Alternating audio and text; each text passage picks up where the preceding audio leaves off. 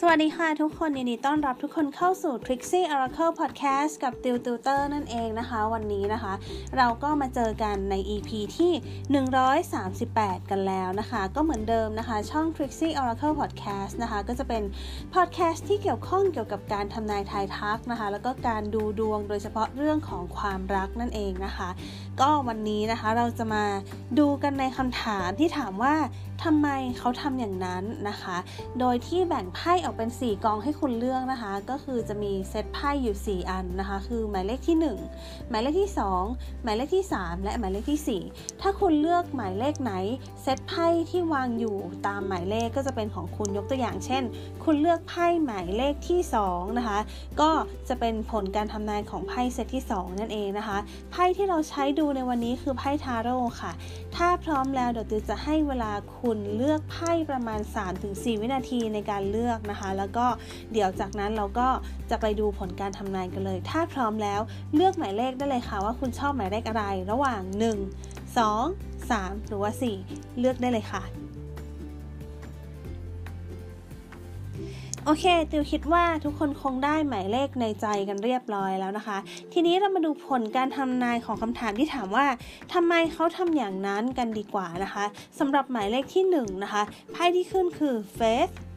The Hangman แล้วก็ The Moon นะคะ สาเหตุที่เขาทำอย่างนั้นนะคะ เพราะเขายังไม่มั่นใจเท่าไหร่นะคะ ในตัวเรานะคะเขายังไม่มั่นใจเท่าไหร่กับสถานการณ์ที่มันจะเกิดขึ้นว่าสถานการณ์ที่เกิดขึ้นเนี่ยจะดีหรือว่าไม่ดีนะคะ มันจะโอเคหรือเปล่า มันจะค่อนข้างดีไหมหรือว่ามันจะเป็นในอีกขั้วหนึ่งหรือว่าเป็นสิ่งที่เราคิดไม่ถึงคาดไม่ถึงนั่นเองนะคะ ก็มันเลยทำให้เขาแบ่งรับแบ่งสู้นะคะ หรือว่าการที่เขาทำแบบนั้นไปเพราะว่าเขายังลังเลใจนั่นเองนะคะ นี่ก็จะเป็นสาเหตุที่เขาทำแบบนั้นออกไปกับเรานั่นเองนะคะ ต่อไปมาดูหมายเลขที่ 2 นะคะ หมายเลขที่ 2ไพ่ที่คุณได้คือ the high priest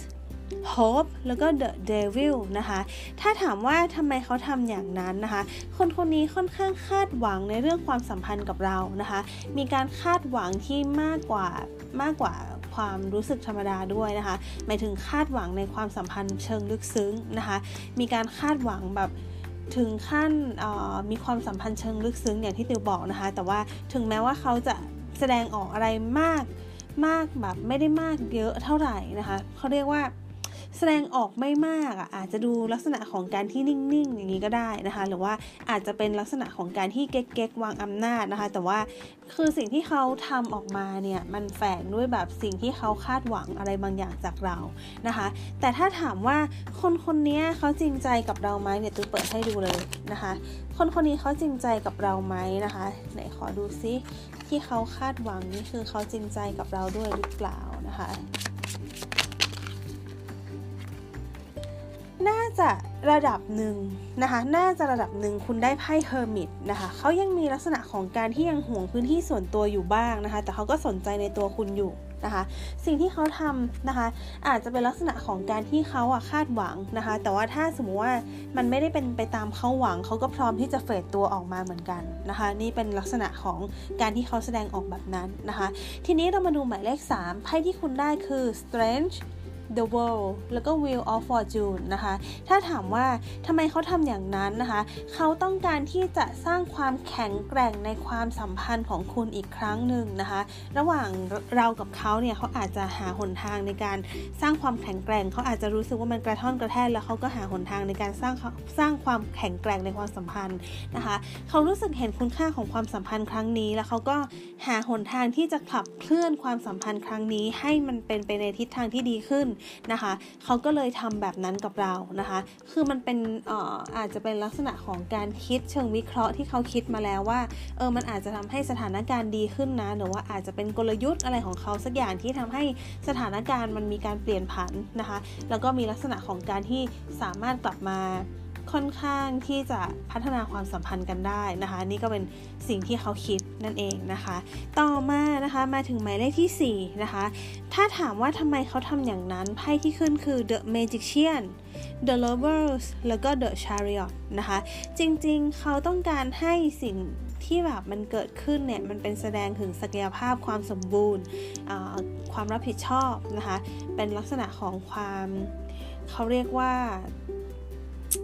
เขาเรียกว่าสมบูรณ์แบบในลักษณะของเขานะคะ โดยที่จริงๆแล้วเนี่ยเขามีความรักแฝงอยู่ในนั้นด้วยนะคะ มีความรู้สึกดีๆ กับเราแฝงอยู่ในนั้น แต่บางทีอันนี้แบ่งออกได้ 2 กรณีนะคะ กรณีที่ 1 คือเขารู้สึกพยายามอยากทำให้ทุกอย่างมันสมบูรณ์นะคะ แล้วก็พยายามอยากให้แบบมันมีความรู้สึกดีๆ แฝงอยู่ในนั้น เพราะว่าเขามีความรู้สึกดีๆ เชิงความรักแฝงอยู่ในนั้นจริง ๆ แต่ว่ามันมีเหตุการณ์ที่ทำให้เขาต้องไปนะคะ มันมีเหตุที่ทำให้เขาต้องไปนี่คือเคสที่1นนะคะแต่ในเคสที่ 2 ที่เขาทำแบบนั้นนะคะมันเป็นการแสดงออกถึงความสมบูรณ์ แล้วก็แฝงไปด้วยความรัก แต่เขาอยากที่จะไม่ใช่ไม่ใช่แต่อันนี้เป็นลักษณะเดียวกัน และเขาอยากที่จะพัฒนาความสัมพันธ์ อันนี้แบ่งได้ 2 เคสนะคะ เพราะว่าชาริออตมันแปลได้ 2 ลักษณะ ทีนี้ขอดูแนวโน้มหน่อยนะคะว่า แนวโน้มมันจะเป็นลักษณะไหนมากกว่ากัน ระหว่างไปกับมานะคะ ขอดูนิดนึง